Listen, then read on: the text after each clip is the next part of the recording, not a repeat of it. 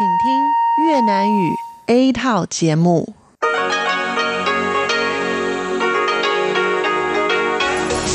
Đây là Đài Phát thanh Quốc tế Đài Loan RTI.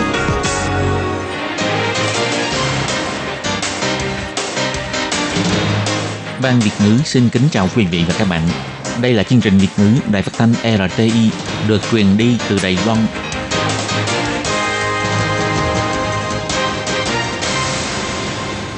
Lê Phương xin chào các bạn, các bạn thân mến. Hoan nghênh các bạn theo dõi chương trình Việt ngữ hôm nay, thứ hai ngày 25 tháng 3 năm 2019, tức ngày 19 tháng 2 âm lịch năm kỷ hợi. Chương trình Việt ngữ hôm nay sẽ đem đến với các bạn các nội dung như sau. Trước hết là phần tin thời sự của Đài Loan, kế tiếp là bài chân đề, sau đó là các chung mục tiếng Hoa cho mỗi ngày, tìm hiểu Đài Loan và điểm hẹn văn hóa. Nhưng trước tiên, Lê Phương sẽ mời các bạn theo dõi phần tin thời sự của Đài Loan và trước hết là các mẫu tin tóm tắt.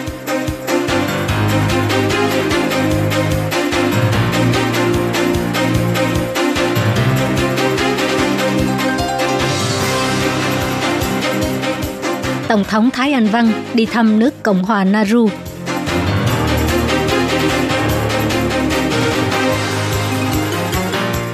Tổng thống cho hay, xin mời Hàn Quốc Du bày tỏ với phía Trung Quốc rằng Đài Loan, Trung Hoa Dân Quốc là một quốc gia độc lập chủ quyền.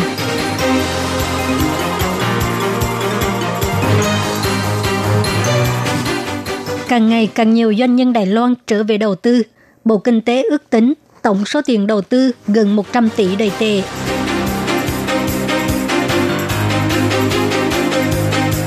Nghe nói hãng hàng không Vietjet định thành lập hãng hàng không tại Đài Loan. Cục Hàng không Dân dụng cho hay, hiện đang trong giai đoạn xin tư vấn về các quy định liên quan.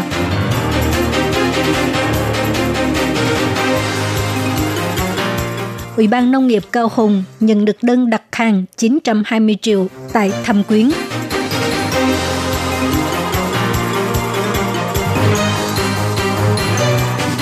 Sau 10 năm đóng cửa, khu giải trí rừng Thần Chư sẽ mở cửa lại vào ngày 31 tháng 3.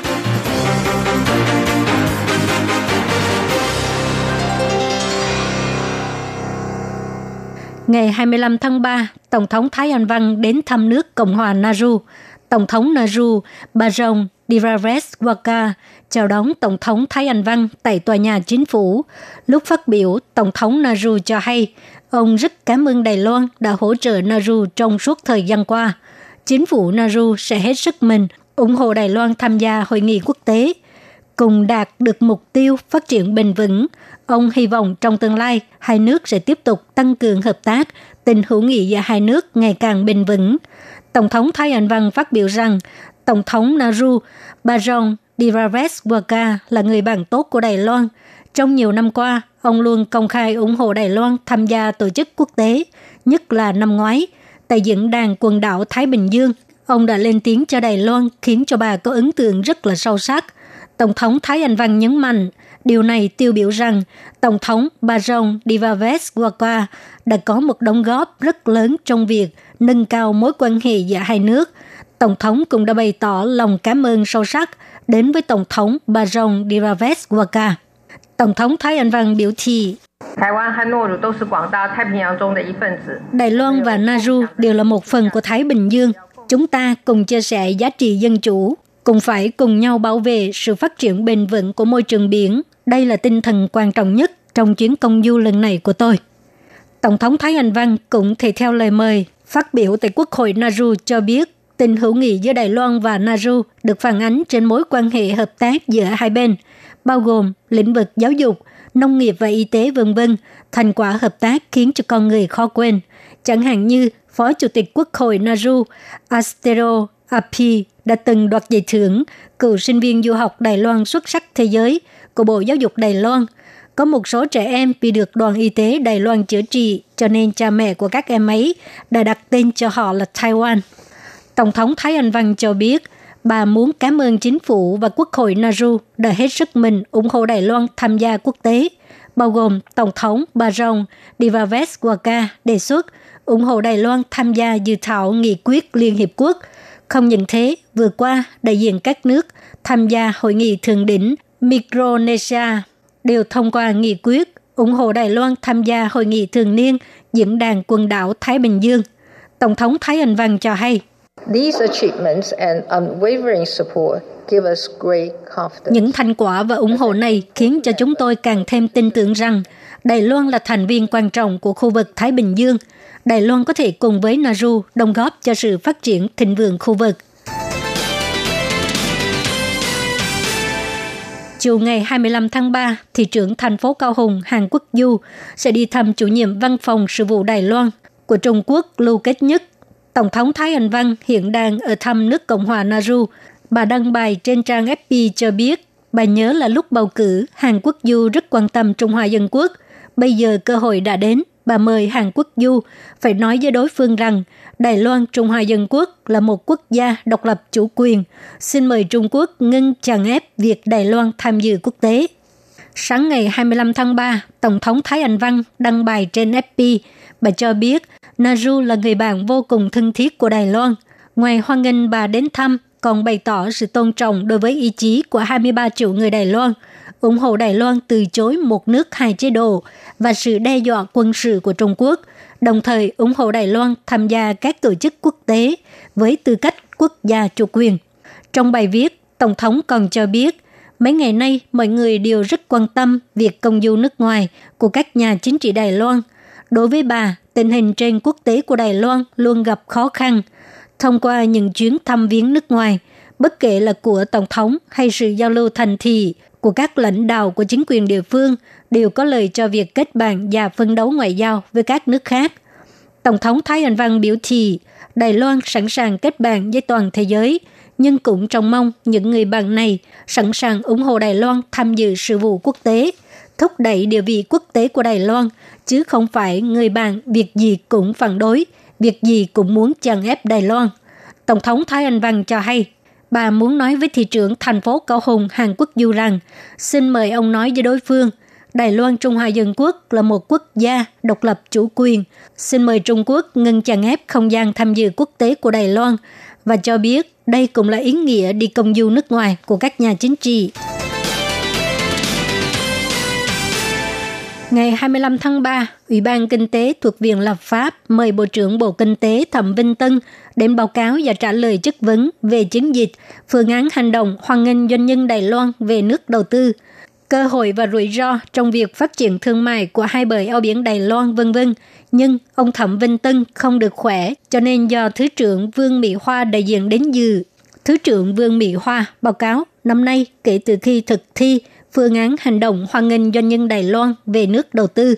Tính đến ngày 22 tháng 3, đã có 18 doanh nghiệp thông qua xét duyệt. Tổng kim ngạch đầu tư là 57 tỷ Đài tệ, tạo nên cơ hội việc làm cho khoảng 7.700 người. Và hiện nay cũng đang sắp xếp đánh giá 22 nhà kinh doanh, dự kiến sẽ đem đến tổng số đầu tư trên 40 tỷ Đài tệ và hơn 1.000 cơ hội việc làm cho Đài Loan – Ngoài ra, còn có 30 doanh nghiệp vẫn đang trong giai đoạn xem xét và số lượng doanh nghiệp muốn trở lại Đài Loan đầu tư ngày một tăng cao. Bà Vương Mỹ Hoa nhắc đến, trong số các doanh nghiệp muốn trở lại đầu tư, ngành công nghiệp thông tin điện tử chiếm đa phần, tiếp đó là ngành cơ điện vân vân. Ngoài ra, theo sự phân tích của Bộ Kinh tế, các chuỗi công nghiệp như là máy chủ, thiết bị Netcom và xe đạp đều có xu hướng quay trở lại Đài Loan. Tin đồn rằng hãng hàng không Vietjet dự định thành lập hãng hàng không tại Đài Loan. Ngày 25 tháng 3, Cục Hàng không Dân dụng chứng thực, tuần trước hãng hàng không Vietjet có cử người đến Cục Dân dụng Hàng không, hiện nay chỉ là đang xin tư vấn về các quy định liên quan. Trưởng phòng vận chuyển đường hàng không của Cục Hàng không Dân dụng Hàng Chấn Hoa cho biết, tuần trước hãng hàng không Vietjet – thực sự là có cử người đến Cục Hàng không Dân dụng, nhưng chủ yếu là mong muốn tìm hiểu các quy định về việc thành lập hãng hàng không. Nếu Vietjet muốn thành lập công ty hàng không ở Đài Loan thì phải tuân thủ các pháp lệnh liên quan của Đài Loan. Theo điều lệ sửa đổi về một số quy định của quy tắc quản lý ngành vận tải hàng không dân dùng được Cục Hàng không dân dùng công bố vào năm 2018, chủ tịch và thành viên hội đồng quản trị của công ty phải có trên một nửa là công dân Trung Hoa Dân Quốc. hơn 50% tổng số vốn đầu tư hoặc tổng số cổ phần của công ty phải thuộc sở hữu của công dân và pháp nhân của Trung Hoa Dân Quốc. Người nước ngoài không được nắm giữ trên 25% tổng số cổ phần của công ty. Cũng tức là người nước ngoài muốn đầu tư công ty hàng không tại Đài Loan, vốn góp của nhà đầu tư nước ngoài cao nhất chỉ có thể là 49%. Ngoài ra, việc thành lập các hãng hàng không tại Đài Loan hiện nay chủ yếu là dựa trên nguồn lực tài chính và tính chuyên nghiệp, chứng minh tài chính trong việc kinh doanh công ty quốc tế và vốn thanh toán của công ty tối thiểu là 6 tỷ đầy tệ.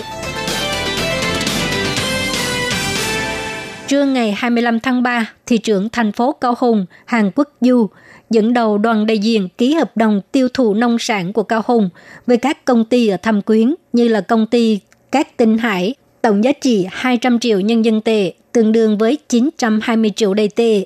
Lễ ký kết được diễn ra tại công ty vận chuyển nông sản quốc tế cát Tinh Hải. Phía Thâm Quyến do bốn đại diện doanh nghiệp ký kết, còn phía Cao Hùng do Ủy ban Nông nghiệp thành phố Cao Hùng ký kết. Nội dung hợp đồng có hai điểm chính. Thứ nhất, doanh nghiệp thâm quyến tự ký kết hợp đồng với thời hạn 4 năm, mua sắm nông sản, trái cây tươi, rau quả của Cao Hùng.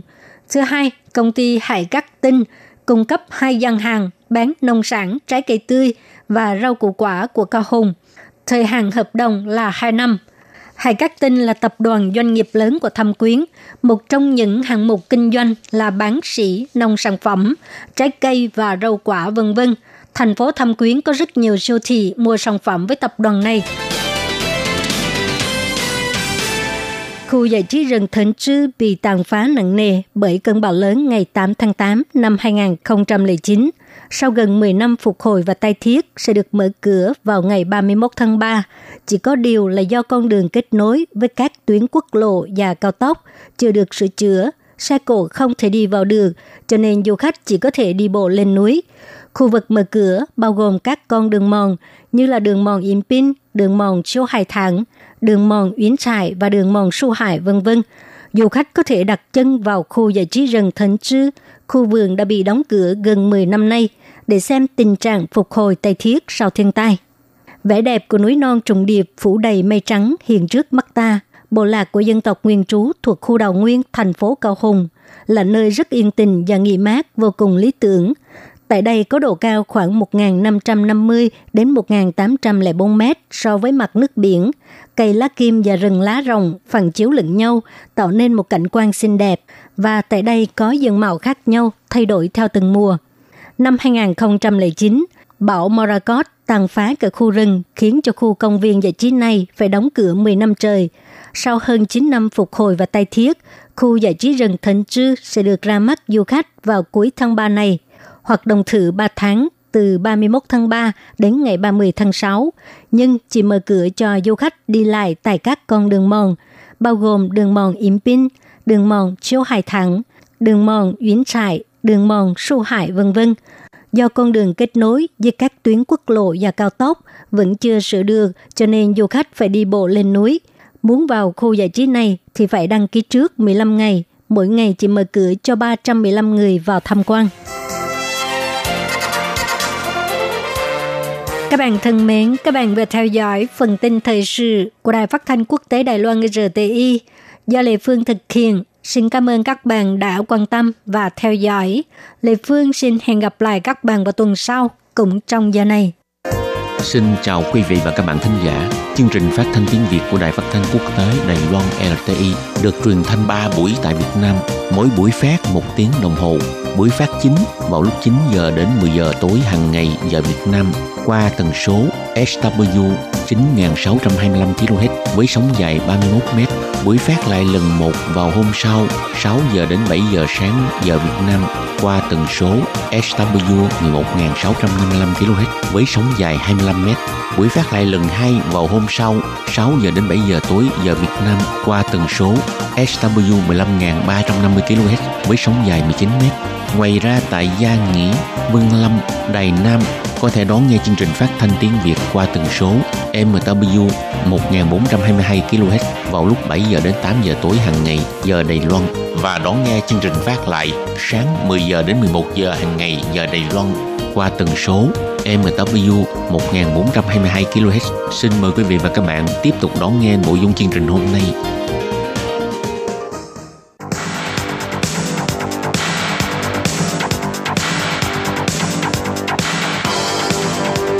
Đây là đài phát thanh quốc tế Đài Loan RTI, truyền thanh từ Đài Loan. Mời các bạn theo dõi bài chuyên đề hôm nay.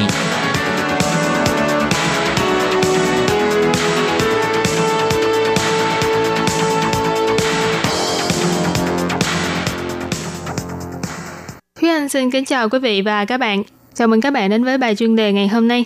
Chuyên đề hôm nay có chủ đề là Học sinh Đài Loan giỏi việc phát minh, mở cửa hàng ngũ kim ở Ấn Độ. Và sau đây mời các bạn cùng lắng nghe nội dung chi tiết của chuyên đề.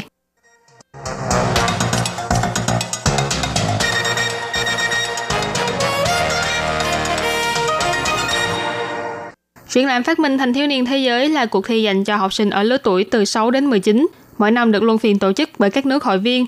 Và năm nay được tổ chức tại Ấn Độ, có 10 quốc gia đến tham dự với 101 sản phẩm dự thi. Đoàn Đài Loan có 36 sản phẩm tham dự và đã vinh dự mang về 5 huy chương vàng.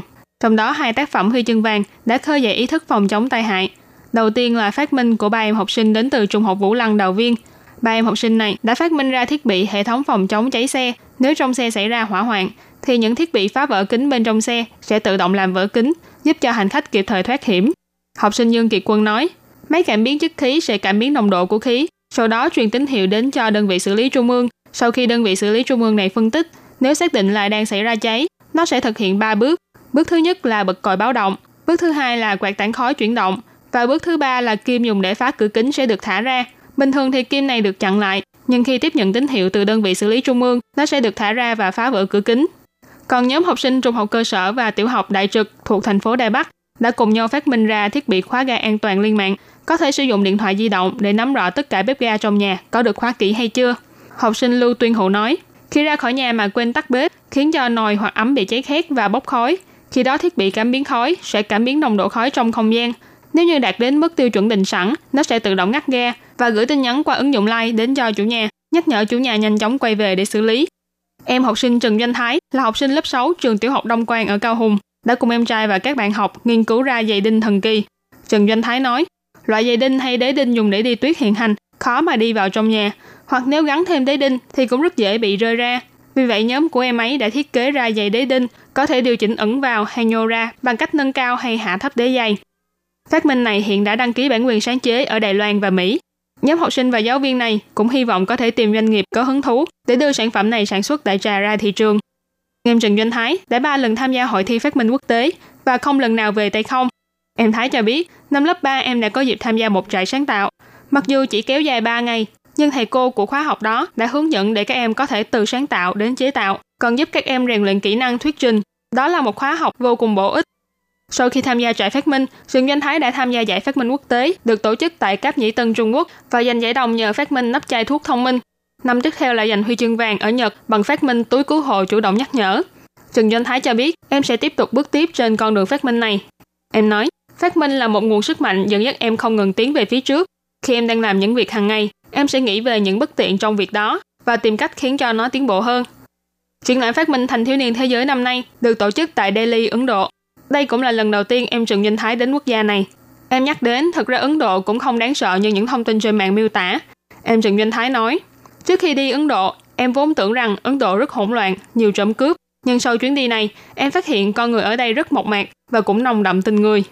Em Trần Quán Luân, học sinh trung học phổ thông đại trực thì nhớ lại, tòa nhà thương mại của họ đột nhiên cúp điện, học sinh Đài Loan đều cảm thấy rất bất ngờ, nhưng người dân Ấn Độ thì vẫn tiếp tục tham quan mua sắm như không có chuyện gì xảy ra.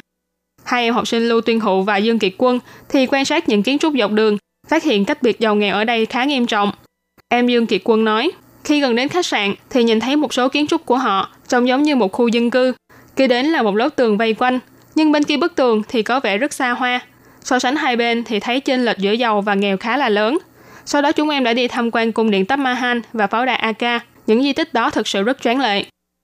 Những thanh thiếu niên vừa có óc sáng tạo, vừa có khả năng quan sát nhạy bén này, qua cơ hội tham gia cuộc thi sáng tạo quốc tế, để cho các em có dịp đi khắp nơi trên thế giới, mở mang tầm mắt, tăng thêm cảm hứng sáng tạo, để trong tương lai các em có thể phát minh ra càng nhiều công cụ và thiết bị thông minh tiện ích cho cuộc sống. Vừa rồi là bài chuyên đề hôm nay do Thúy Anh biên tập và thực hiện. Cảm ơn sự chú ý lắng nghe của quý vị và các bạn. Thân ái chào tạm biệt và hẹn gặp lại vào tuần sau.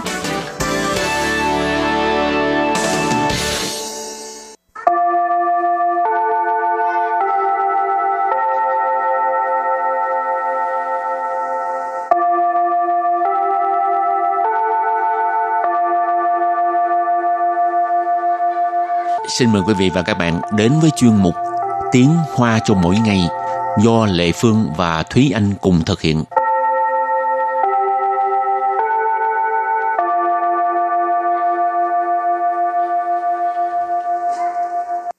Thúy Anh và Lệ Phương xin kính chào quý vị và các bạn. Chào mừng các bạn đến với chuyên mục Tiếng Hoa cho mỗi ngày ngày hôm nay. Thúy Anh 怎么理财呢? Lý财tức là quản lý tài chính hả? Ừ, thì gửi tiền vào ngân hàng hoặc là định kỳ gửi sổ tiết kiệm.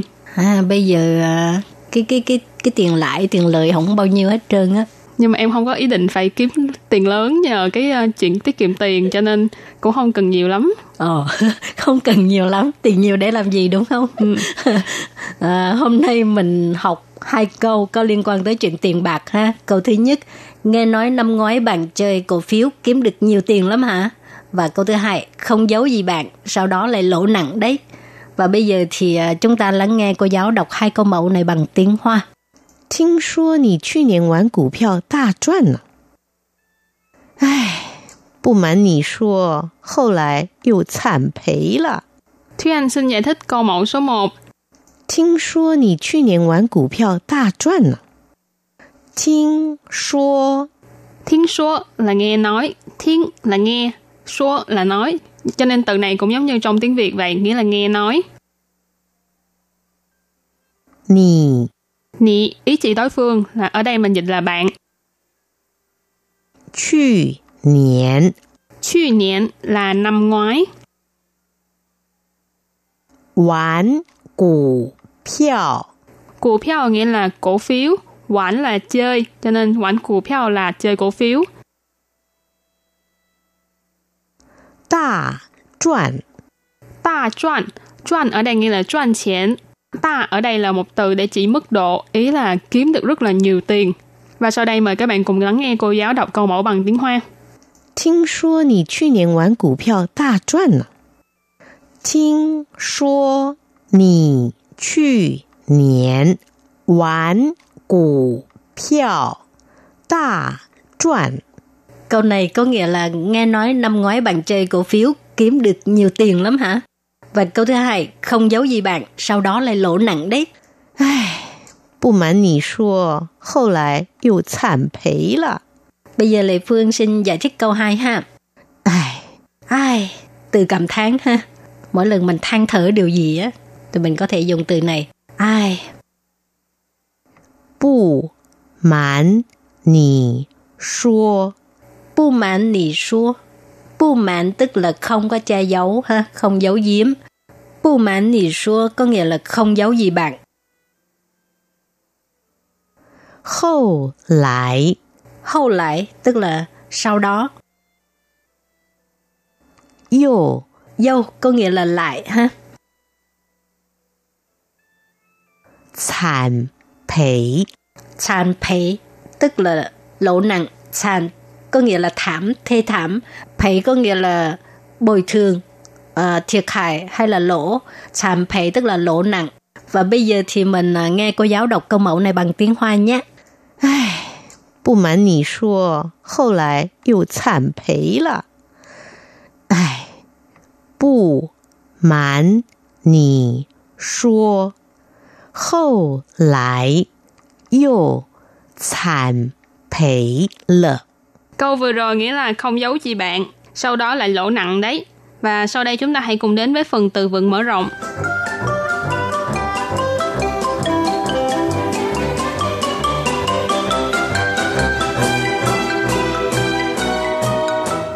Cổ thị Cổ thị Cổ ở đây nghĩa là cổ phiếu. Hồi nãy mình có giải thích cổ phiếu nghĩa là cổ phiếu hoặc là chứng khoán. Thị nghĩa là thị trường cho nên ở đây 股市 nghĩa là thị trường chứng khoán hoặc là thị trường cổ phiếu. Thấu tư Thấu tư Thấu tư có nghĩa là đầu tư. Thấu chi Thấu chi Thấu chi nghĩa là đầu cơ. Và sau đây chúng ta hãy cùng đặt câu với những từ vựng mở rộng. Từ đầu tiên là cụ sư, nghĩa là thị trường chứng khoán. 他是读经济系的，从大一就开始观察各国的股市了。他是读经济系的，从大一就开始观察各国的股市了。Câu này có nghĩa là cậu ấy học khoa kinh tế. Từ năm nhất đại học đã bắt đầu quan sát thị trường chứng khoán của các nước. Tha là từ dụng để chỉ đối phương. Ở đây mình dịch tạm là cậu ấy. Tú nghĩa là học hoặc là đọc.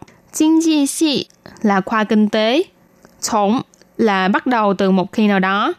Ta y là năm nhất đại học.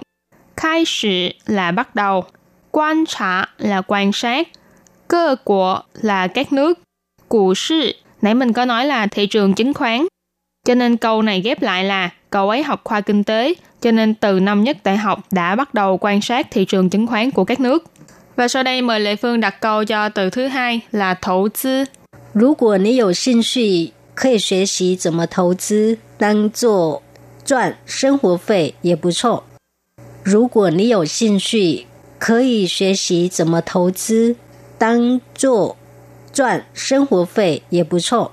Câu này có nghĩa là nếu như bạn có thích thú, nếu như bạn có hứng thú thì uh, có thể học uh, làm thế nào để đầu tư thì coi như một cách để mà kiếm phí sinh hoạt cũng tốt. Rú của có nghĩa là nếu như dụ sinh suy, sinh suy tức là sở thích. Ở đây dụ sinh suy tức là có hứng thú, có thích thú. Uh, xuế xí tức là học tập.怎么投资 có nghĩa là đầu tư như thế nào, 怎么投资 tăng做 coi như là 赚 có nghĩa là kiếm tiền ha, sinh hoạt phí tức là phí sinh hoạt,也不错 có nghĩa là cũng tốt. Và đặt câu với từ cuối cùng, thấu chi, nghĩa là đầu cơ. 现在经济不景气， 他那种投机的行为简直是落井下石。现在经济不景气，他那种投机的行为简直是落井下石。Câu này có nghĩa là kinh tế bây giờ không tốt, kiểu hành vi đầu cơ như của anh ta chẳng khác gì là thừa lúc người khác gặp nguy mà ra tay hãm hại. Hiện tại nghĩa là hiện nay, hiện tại. Kinh济là kinh tế, bu chỉnh chi nghĩa là không tốt. Đây là từ dùng để chỉ kinh tế, cho nên chính trị bu chỉnh trị nghĩa là nghĩa là nền kinh tế không tốt. Na nghĩa là từ chỉ đằng kia hoặc là cái kia. Trồng nghĩa là một lượng từ dùng để chỉ một loại nào đó. Cho nên na trồng nghĩa là loại đó hoặc loại kia. Thổ chi nãy mình có nói là đầu cơ. Xỉn quỷ là hành vi. Cho nên na trồng thổ chi từ xỉn quỷ. Mình dịch là kiểu hành vi đầu cơ. Giản chỉ sự ở đây nghĩa là chẳng khác gì. Lua chỉnh xa sử.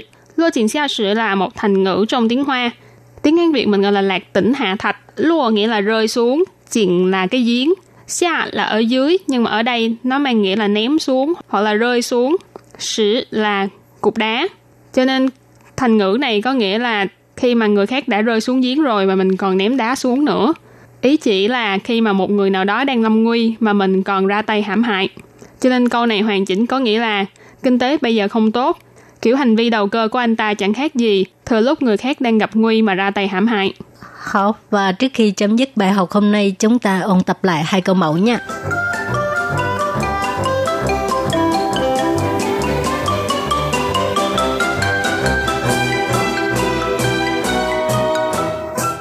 听说你去年玩股票大赚了。听说你去年 quán 玩 cổ phiếu đa chuẩn. Câu này có nghĩa là nghe nói năm ngoái bạn chơi cổ phiếu kiếm được nhiều tiền lắm hả?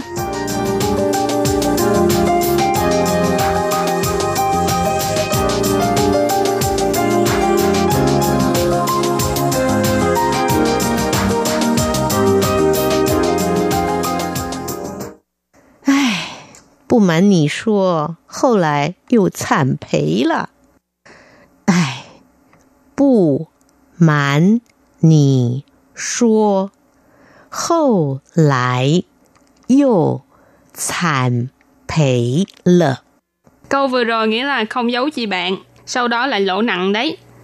Và vừa rồi cũng đã khép lại chuyên mục tiếng Hoa cho mỗi ngày ngày hôm nay. Cảm ơn sự chú ý lắng nghe của quý vị và các bạn. Thân ái chào tạm biệt và hẹn gặp lại. Bye bye. Bye bye.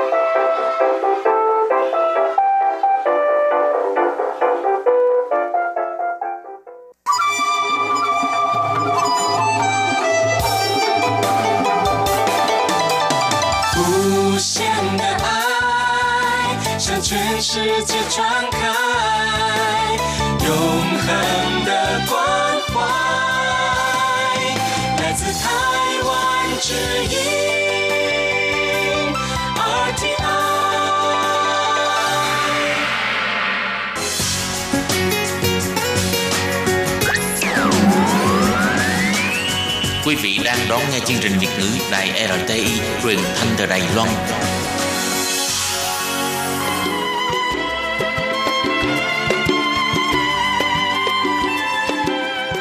Xin mời quý vị đến với chuyên mục Tìm hiểu Đài Loan. Chuyên mục này giới thiệu về con người và đất nước Đài Loan. Hoan nghênh đón nghe.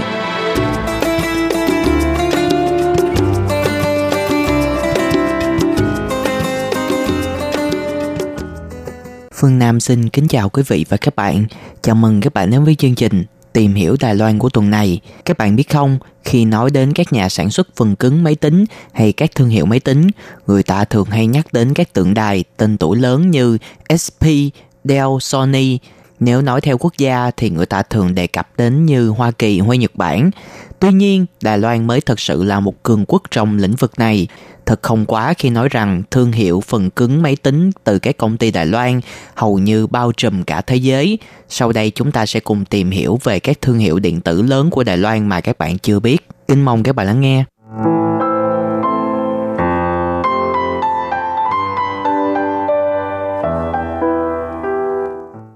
Đầu tiên đó chính là Acer.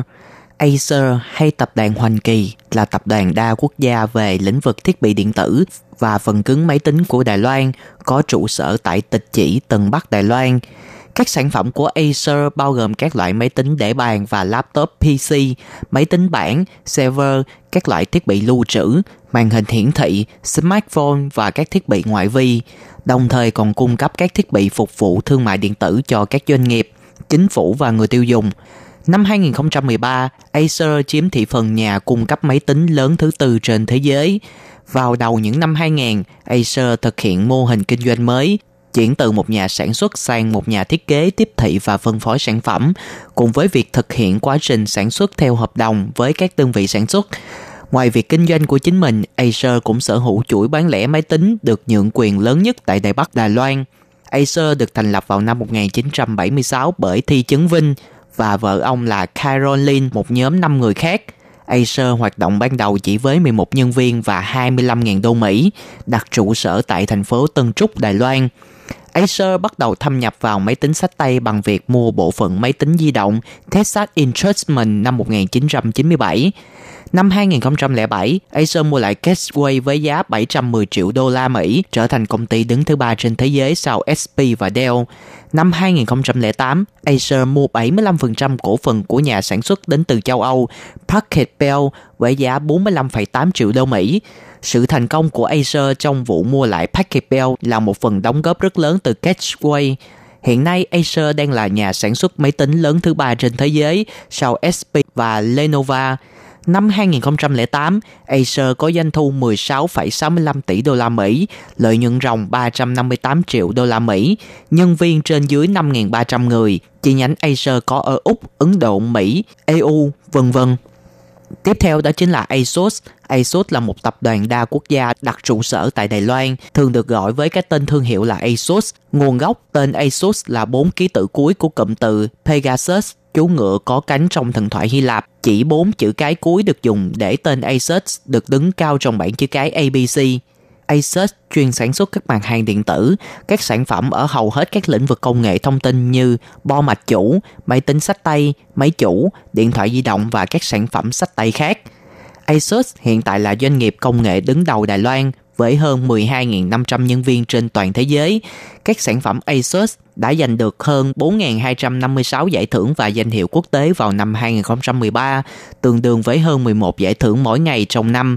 Asus liên tục giữ được mức tăng trưởng cao hàng năm về doanh số và các sản phẩm máy tính sách tay tiêu dùng, đạt khoảng 11,9 tỷ đô la Mỹ trong năm 2011. Trên thế giới thì Asus nằm trong top 5 nhà sản xuất máy tính lớn nhất trên thế giới, còn ở Việt Nam thì Asus là một trong những lựa chọn hàng đầu khi nói đến sản phẩm bo mạch chủ hay kẹt đồ họa. Với chất lượng cao cùng những tính năng cao cấp của mình, Asus rất được sự tin dùng của người tiêu dùng. Còn trong mảng laptop thì Asus lại là đối thủ đáng gờm đối với SP và Dell vì mức giá có phần mềm hơn nhưng chất lượng không thua kém là bao. Asus cũng giới thiệu các dòng sản phẩm laptop cao cấp của họ tại Việt Nam, điển hình là dòng ZenBook hay Taiji. Chưa dừng lại tại đó, phân khúc di động với mảng máy tính, bảng và smartphone thì Asus vẫn không thua kém bất kỳ một thương hiệu nào với các cải tiến về pin và hiệu năng nhưng mức giá lại rất bình dân. Ngoài ra, Asus cũng cung cấp dòng sản phẩm router Wi-Fi cao cấp hiện nay và là router Wi-Fi chuẩn AC. Tiếp theo đó chính là BenQ. BenQ là một trong những công ty đa quốc gia của Đài Loan, kinh doanh các sản phẩm công nghệ, thiết bị điện tử tiêu dùng, máy tính và điện thoại với thương hiệu tên là BenQ. Hiện nay BenQ có khoảng hơn 100.000 nhân viên. BenQ là viết tắt của slogan công ty là Bringing Enjoyment Quality to Play tạm dịch là mang đến chất lượng tuyệt vời nhất cho sự tận hưởng cuộc sống. Ngoài ra BenQ còn sản xuất các thiết bị như màn hình LCD, máy chiếu, máy chụp ảnh kỹ thuật số. BenQ được tách ra từ Acer vào năm 2001 để tạo dựng lên một thương hiệu riêng biệt. Ngày 1 tháng 10 năm 2005, BenQ Corp mua lại bộ phận thiết bị di động của Sysmon AG của Đức, trở thành công ty lớn thứ 6 trong ngành công nghiệp điện thoại di động theo giá trị cổ phiếu và lập ra thương hiệu mới tên là BenQ Sysmon. Sau khi BenQ Sysmon sập đổ vào năm 2006, BenQ tiếp tục sản xuất điện thoại chủ yếu tập trung vào thị trường châu Á, một phần ở thị trường EU. Bắt đầu từ năm 2015, BenQ sản xuất điện thoại thông minh chạy DHD Android là Harrier và Harrier Mini cho nhà mạng EE tại Vương quốc Anh. Tiếp theo đó chính là Gigabyte Technology. Gigabyte Technology là nhà sản xuất và phân phối phần cứng máy tính trên toàn thế giới. Gigabyte là một trong những nhà cung cấp bo mạch chủ máy tính. Trong quý 1 năm 2015 đã phân phối khoảng 4,8 triệu bo mạch chủ, trong khi Asus vận chuyển khoảng 4,5 triệu bo mạch chủ trong cùng quý. Công ty được thành lập năm 1956, phần cứng của Gigabyte được sử dụng trong các thương hiệu máy tính lớn khác như Alien World, Foxconn Norway, vân vân. Gigabyte thiết kế và sản xuất bo mạch chủ yếu cho hai nền tảng là AMD và Intel, các đồ họa với GPU của cả ADM, Nvidia, máy tính sách tay, các sản phẩm khác của Gigabyte bao gồm máy tính để bàn, máy tính bảng, Ultrabook, điện thoại di động, bo mạch chủ máy tính, máy chủ crack, thiết bị mạng, ổ đĩa quang, màn hình máy tính, chuột bàn phím vân vân. Gigabyte sở hữu thương hiệu laptop Aorus với biểu tượng chim đại bàng màu trắng. Aorus là một trong những lựa chọn hàng đầu trong dòng laptop gaming vì sở hữu nhiều công nghệ hiện đại mà Gigabyte mang từ desktop sang laptop như SLI, Tiếp theo đó chính là một thương hiệu mà rất nhiều người Việt Nam biết đến đó chính là HTC là tập đoàn đa quốc gia sản xuất điện thoại thông minh và máy tính bảng có trụ sở chính ở Đài Loan, được thành lập vào năm 1997. HTC bắt đầu là một nhà thiết kế và sản xuất thiết bị gốc, thiết kế và sản xuất các thiết bị như điện thoại di động, điện thoại cảm ứng và PDA dựa trên Windows Mobile. HTC tập trung vào dịch vụ chăm sóc khách hàng, tại Anh, Mỹ, Ấn Độ và các nước khác thì HTC tập trung vào mở rộng các dịch vụ và mở thêm các điểm dịch vụ khác nhau cho khách hàng. HTC đang đầu tư và liên tục cải thiện về dịch vụ hỗ trợ khách hàng của mình ở Ấn Độ và các thị trường phát triển khác. Năm 2010, tạp chí Fast Company đánh giá HTC nằm trong 31 công ty sáng tạo nhất trên thế giới. Hiện nay HTC có hơn 13.000 nhân viên và hoạt động trên phạm vi toàn cầu. MSI MSI là một tập đoàn đa quốc gia về công nghệ thông tin có trụ sở chính tại Đài Loan, chuyên thiết kế, phát triển và cung cấp phần cứng máy tính, sản phẩm liên quan và các dịch vụ bao gồm laptop, bo mạch chủ, máy tính, các đồ họa, máy tính IEO, máy tính công nghiệp vân vân. MSI được thành lập vào năm 1986. Bước đầu MSI tập trung thiết kế và sản xuất bo mạch chủ máy tính và card mở rộng. MSI có nhà máy sản xuất đầu tiên đặt tại Đài Loan. Trong năm 2000 và năm 2001, MSI có thêm nhà máy tại Côn Sơn và Thẩm Quyến Trung Quốc để đáp ứng cho nhu cầu ngày càng tăng trưởng của thị trường toàn cầu. Hiện nay, MSI đã có nhiều văn phòng chi nhánh tại các nước như châu Mỹ, châu Âu, châu Á, Úc và Nam Phi. Tính đến năm 2015, MSI có khoảng 13.500 nhân viên trên toàn cầu và hiện diện trên hơn 120 quốc gia, mở rộng ra ở châu Mỹ, châu Âu, Trung Đông, châu Phi và châu Á Thái Bình Dương. Sản phẩm danh tiếng của MSI đó chính là dòng sản phẩm phục vụ nhu cầu chơi game MSI Gaming Series. Theo thông tin trên trang web chính thức của MSI, dòng sản phẩm gaming bao gồm laptop, bo mạch chủ, card đồ họa, máy tính, All-in-One và thiết bị ngoại vi chơi game được thiết kế dành cho game thủ, người dùng chuyên nghiệp. Các phần cứng của các dòng sản phẩm này đều được qua kiểm tra chứng nhận độ bền và tiêu chuẩn của quân sự, nhận được sự đánh giá cao cũng như các giải thưởng lớn. Tiếp theo đó chính là Genius. Genius được thành lập vào năm 1983 với trụ sở chính tại Đài Loan và văn phòng chi nhánh tại Hoa Kỳ, Anh, Đức và Trung Quốc. Sản phẩm chính là thiết bị ngoại vi cho máy tính như bàn phím, chuột, máy tính bản đồ họa, thiết bị chơi game và camera hành trình. Công ty có hơn 3.000 nhân viên trên toàn thế giới. Doanh thu bán hàng trong năm 2005 là 353 triệu đô la Mỹ và 424 triệu đô la Mỹ trong năm 2006. Phần lớn hoạt động kinh doanh của công ty là sản xuất các mặt hàng cho các công ty khác. Mặc dù họ vẫn duy trì thương hiệu riêng cho mình có tên là Genius,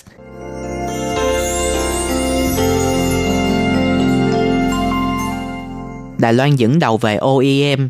Đài Loan trong thập kỷ 80 của thế kỷ trước được nhắc đến như một điển hình về phát triển kinh tế, đặc biệt là với mô hình nền kinh tế dựa vào gia công công nghệ cao. Tên tuổi của thi chứng Vinh Acer ra đời trong bối cảnh đó. Ngày nay OEM ngành gia công sản xuất thiết bị gốc, lĩnh vực công nghệ cao của Đài Loan được xếp vào danh sách dẫn đầu trên toàn thế giới. OEM công nghệ cao Make in Đài Loan sau khi bùng lên tại quê hương của mình, rồi đến Trung Hoa đại lục và hiện tại đang đầu tư mạnh mẽ vào thị trường Việt Nam. Nếu những thương hiệu như Acer, HTC của Đài Loan đang cạnh tranh gay gắt với các thương hiệu quốc tế, thì những cái tên như Foxconn và Quanta dường như không có đối thủ trong lĩnh vực OEM. Trong số những OEM nổi tiếng nhất của Đài Loan, tập đoàn Foxconn được xem như là hoàng đế với mức doanh thu năm 2009 gần 62 tỷ đô la Mỹ. Vương quốc lớn nhất của tập đoàn này giờ đây không chỉ ở Đài Loan mà còn được đặt ở các khu công nghiệp Long Hoa, thành phố Thâm Quyến, Quảng Đông, Trung Quốc. Tham quan tổng thể cũng như trực tiếp xem xét các khâu sản xuất của nhà máy mới hiểu vì sao Foxconn thu nhận hầu hết các khách hàng tên tuổi trên toàn thế giới.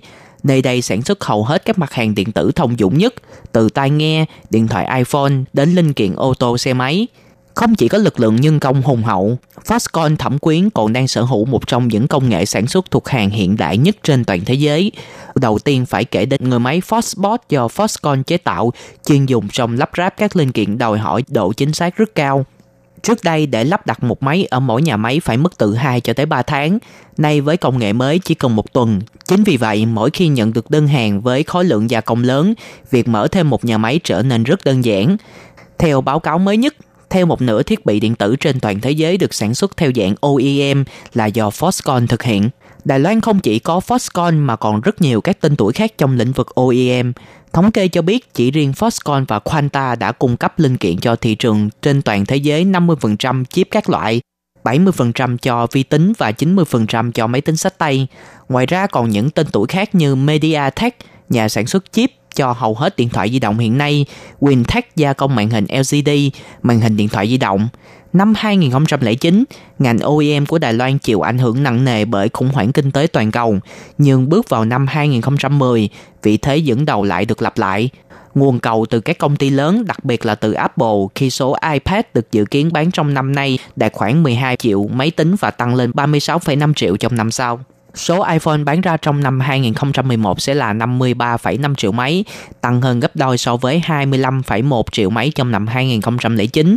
Không có gì ngạc nhiên khi toàn bộ số máy này đều do Foxconn sản xuất, trong khi đó chỉ riêng vào tháng 6 năm 2010, hãng Quanta đã xuất xưởng hơn 4,8 triệu máy tính sách tay với doanh thu 3,1 tỷ đô la Mỹ, duy trì mức sản xuất ổn định trên 4 triệu máy tính sách tay trên một tháng. Nếu như Foxconn Quanta vẫn trung thành với phương thức OEM thì Đài Loan đang có những thương hiệu vốn xuất thân từ OEM nay đã chuyển sang tự sản xuất và đủ sức cạnh tranh với các thương hiệu trên quốc tế. Phương Nam xin chào tạm biệt các bạn và hẹn gặp các bạn vào tuần sau với nhiều nội dung mới mẻ hơn. Xin chào tạm biệt. Bye bye.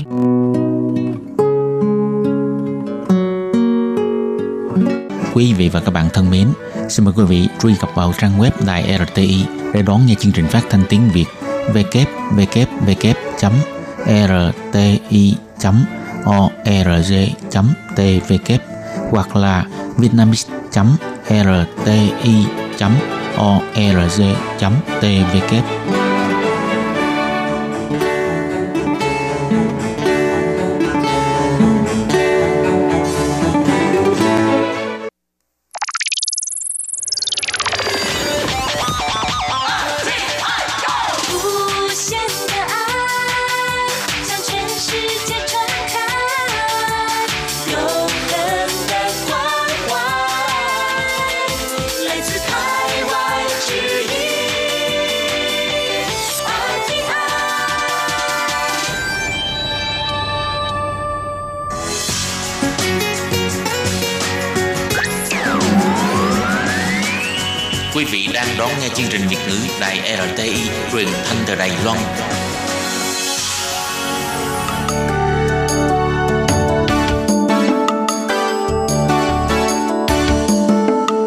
mừng quý vị đến với chương mục Điểm hẹn văn hóa do Khiết Nhi phụ trách.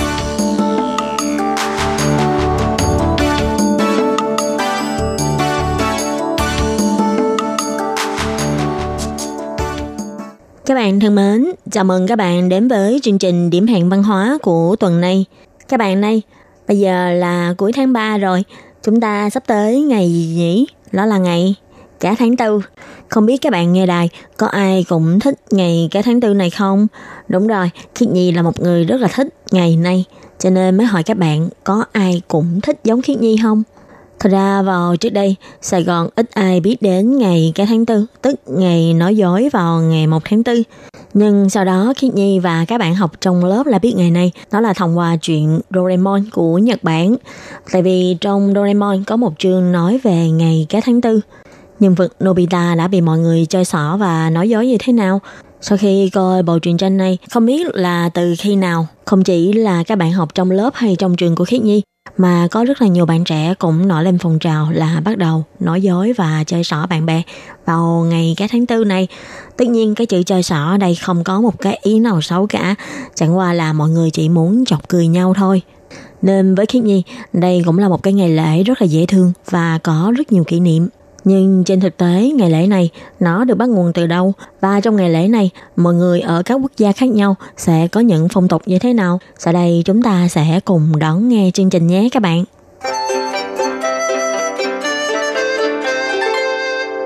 Và trước tiên chúng ta sẽ biết ngày cá tháng tư là ngày có con cá, đúng không?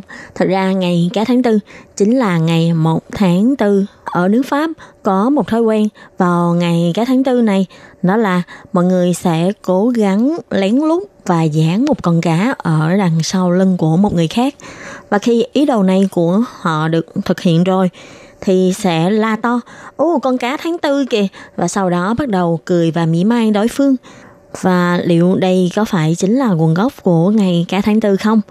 Tương truyền rằng ngày 1 tháng 4 vốn dĩ là ngày Tết Nguyên đán của nước Pháp, nhưng đến năm 1564, ông vua Henry thứ 9 của nước Pháp đã tuyên bố sẽ không còn lấy ngày 1 tháng 4 để làm nguyên đáng nữa, mà sẽ đổi thành là lịch dương lịch như ngày hôm nay. Cho nên lấy ngày 1 tháng 1 làm ngày đầu tiên của năm. Kết quả là Vốn dĩ vào ngày 1 tháng 4, mọi người sẽ tặng quà cho nhau để chúc mừng năm mới. Thì bây giờ cái thói quen này đã bị phá vỡ. Nhưng vẫn có một số người bảo thủ phản đối kiểu cải cách này và họ vẫn kiên quyết tặng quà cho nhau chúc mừng ngày Tết vào ngày 1 tháng 4.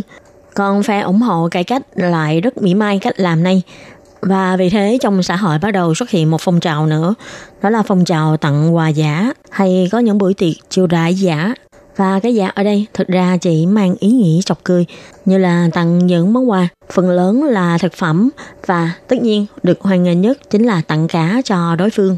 để giả làm quà chúc mừng năm mới và những người bị mắc lừa sẽ bị gọi là tên ngốc của tháng tư hay còn gọi là con cá bị mắc lừa và từ đó ngày 1 tháng 4 trở thành ngày lừa nhau hay chê xỏ nhau và từ đó trở thành tập tục được lưu hành tại Pháp. Cho đến thế kỷ 18, tập tục các tháng tư này đã được truyền sang nước Anh.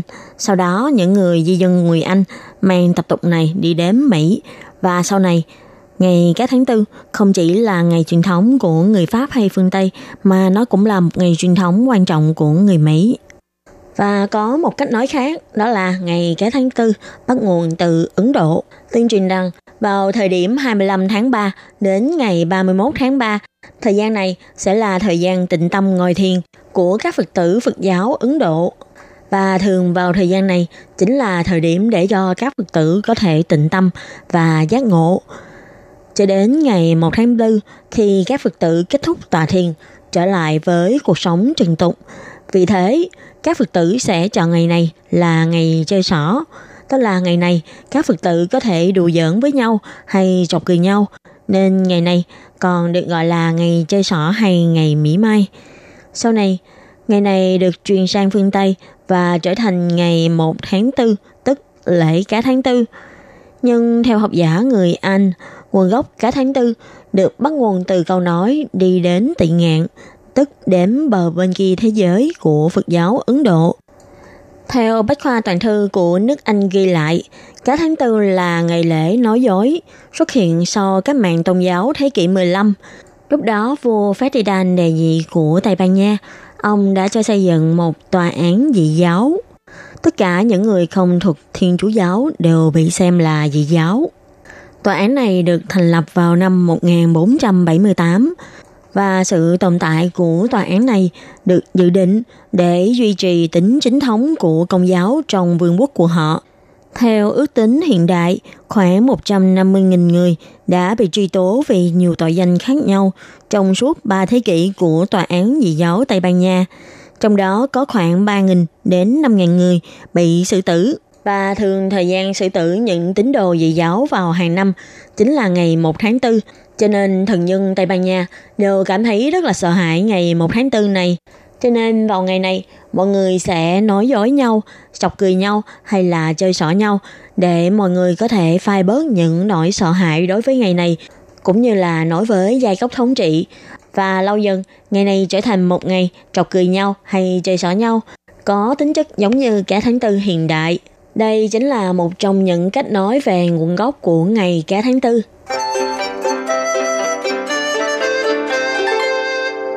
Các bạn thân mến, như vừa rồi chúng ta có nhắc đến, do ngày 1 tháng 4 hồi xưa là ngày Tết Nguyên đán của người Pháp, cho nên vào ngày này mọi người sẽ tặng quà cho nhau hay mọi người sẽ đãi tiệc cho nhau. Cho nên vào ngày cái tháng 4 dù sau này lịch đã thay đổi và mọi người đã chọn ngày 1 tháng 1 làm ngày Tết Nguyên đán chính thức, có một số người họ vẫn thích đãi tiệc nhau vào ngày 1 tháng 4. Nhưng mà từ khi bắt đầu thịnh hành ngày lễ cả tháng 4 thì khi bạn được mời ăn tiệc vào ngày 1 tháng 4, các bạn cũng hãy cẩn thận nhé.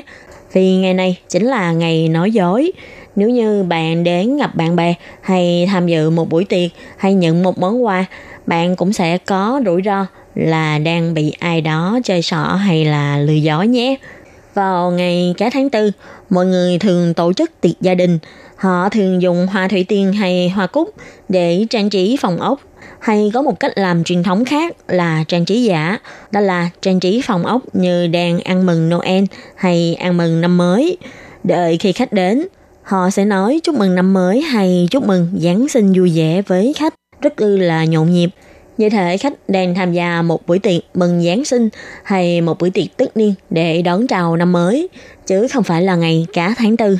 Và có một điều thú vị ở đây là trong các buổi tiệc, yến tiệc cá cũng là một đặc trưng của ngày cá tháng tư. Và yến tiệc cá ở đây không chỉ là chỉ có thực đơn là món cá, mà tất cả trang trí đều liên quan đến con cá. Cùng với chủ đề của cả buổi tiệc đều liên quan đến con cá. Ví dụ như chủ nhân của buổi tiệc sẽ dùng giấy cạc tông để tạo thành những con cá bằng giấy nhiều màu sắc để làm thiệp mời, mời khách đến nhà. Còn trên bàn tiệc thì sẽ được trang trí bằng hai màu, đó là màu xanh lá và màu trắng. Ở giữa bàn là một cái chậu cá hay hồ cá nho nhỏ, cùng với những chiếc cần câu nhỏ xinh.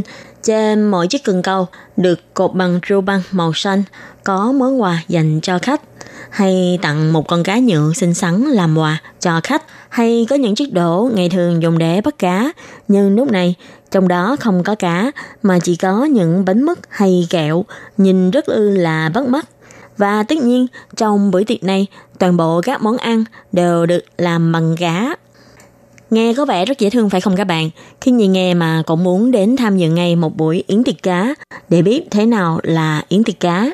Nhưng tất nhiên, đây chỉ là bề nổi vì dẫu sao, tinh thần của ngày cá tháng tư đó là luôn luôn có nhiều bất ngờ và có nhiều sự rủi ro nguy hiểm lúc nào cũng có thể bị chơi xỏ đang rình rập ở xung quanh. Nên chúng ta vẫn phải cẩn thận nhé. Và cái đầu tiên mà chúng ta cần phải cẩn thận đó chính là thực đơn. Thực đơn chính là một trong những cú lừa đau đớn nhất dành cho khách. Có thể nó chỉ là nhẹ nhàng cho một sự hiểu lầm vì khách là bị lừa. Nhưng cũng có thể khách phải trả giá bằng cả sương máu và nước mắt đấy nha. Ví dụ các bạn đã nghe qua món salad lừa chưa? Đó là trên món rau salad người ta rắc đầy hạt tiêu xanh. Nhưng khi lật rau salad ra, ở phía dưới lại là món cocktail hào các bạn không có nghe lầm, đó là món cocktail làm chung với lại món hào sống. Nhưng tất nhiên, đây vẫn không phải là một cú lừa đau đớn. Món cocktail hào vẫn là món thức uống rất ư là ngon và bổ. Và tiếp theo nữa là đó là món khoai tây nướng bằng vụn bánh mì. Chúng ta nghe tên cũng có thể đoán được đây chính là món khoai tây nướng được làm giả từ bánh mì cắt sợi. Nhìn như khoai tây nướng nhưng thực chất nó chỉ là bánh mì sandwich thôi. Hai món ăn chúng ta vừa kể trên thực ra chẳng qua chỉ là một sự đánh đưa thị giác, chứ cũng không có tác hại gì đến mọi người. Nhưng vào thời buổi ngày nay, khi ngày cả tháng tư, càng được nhiều các bạn trẻ yêu thích, và tất nhiên sẽ có rất là nhiều vị thánh lây sẵn sàng dùng cả tuổi xuân để suy nghĩ ra những món ăn có thể chơi xỏ hay chọc cười người khác vào ngày cả tháng tư. Ví dụ như các bạn đã nghe qua món kem trà matcha bằng wasabi chưa? Món này chắc cũng không có gì gọi là mới mẻ lắm đúng không? Nhưng mà nếu như có bạn nào từng ăn qua kem matcha sẽ biết cái màu xanh của trà xanh với lại màu xanh của wasabi có một sự tương đồng rất ư là giống nhau khi mà không để ý.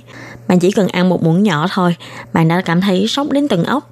Chắc bạn nào từng ăn wasabi, bạn sẽ biết là chỉ cần một lượng rất nhỏ của wasabi thì nó sẽ mang lại một cái cảm giác sốc đến như thế nào. Và bạn sẽ tưởng tượng được rằng một người tưởng chừng được ăn kem ngọt ngào thì cuối cùng lại bị sốc đến sặc cả nước mắt. Cái cảm giác nó thật là sốc và thật là đau như thế nào hay có những chủ nhân buổi tiệc sẽ làm món táo tráng đường để mời khách. Nếu thật sự bạn gặp trường hợp này thì bạn hãy cẩn thận nhé, tại vì có thể trong đống táo đó sẽ có một vài quả hành tây trộn vào. Nên thay vì chúng ta được ăn táo tráng đường thì thực ra chúng ta đã ăn nhầm phải quả hành tây tráng đường. Đảm bảo với các bạn là món hành tây sống vẫn rất là hanh và rất là sốc nha ai mà ăn chúng phải thì cũng thuộc dạng may mắn lắm đó. Và tiếp đó còn có những cái món khác như là món trứng cút sô-cô-la nè, chán lớp sô-cô-la mỏng ở bên ngoài vỏ trứng cút sống để người ăn không biết cứ tưởng là sô-cô-la nhưng thực chất nó chỉ là quả trứng cút sống và không cần nói chúng ta cũng đoán được là kết quả của người đó như thế nào rồi nhé hay có món bánh Orion ở giữa kẹp bằng kem đánh răng này, hay là món cà chua có sốt phút bồng tử ở phía trong này, vân vân và vân vân. Tất cả mọi thứ đều có thể là cạm bẫy đó các bạn ạ. Cho nên đi tham dự một buổi tiệc ngày Cá tháng tư, các bạn phải luôn luôn cảnh giác nhé. Và một điều cuối cùng nữa về ngày cá tháng tư mà Khiết Nhi muốn chia sẻ với các bạn đó là không phải cứ cá tháng tư là phải nói dối nhau hay chơi xỏ nhau. Thật ra vào ngày nay với một số bạn trẻ hay các bạn học sinh thì ngày cá tháng tư còn là một ngày tỏ tình rất là lý tưởng nữa.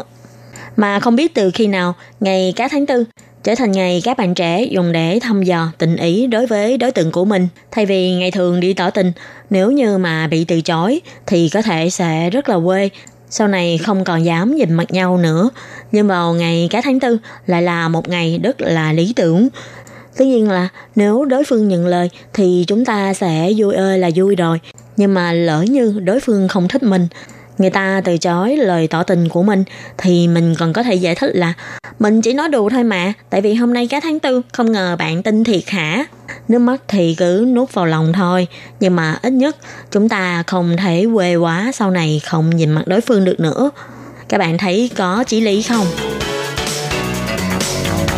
các bạn thân mến, những chia sẻ của Khiết Nhi về ngày lễ cá tháng tư đến đây là hết. Chương trình điểm hẹn văn hóa của chúng ta ngày hôm nay đến đây là kết thúc. Cảm ơn sự chú ý lắng nghe của quý vị và các bạn. Xin hẹn gặp lại các bạn trong các chương trình kỳ sau. Xin thân ái chào tạm biệt các bạn. Bye bye.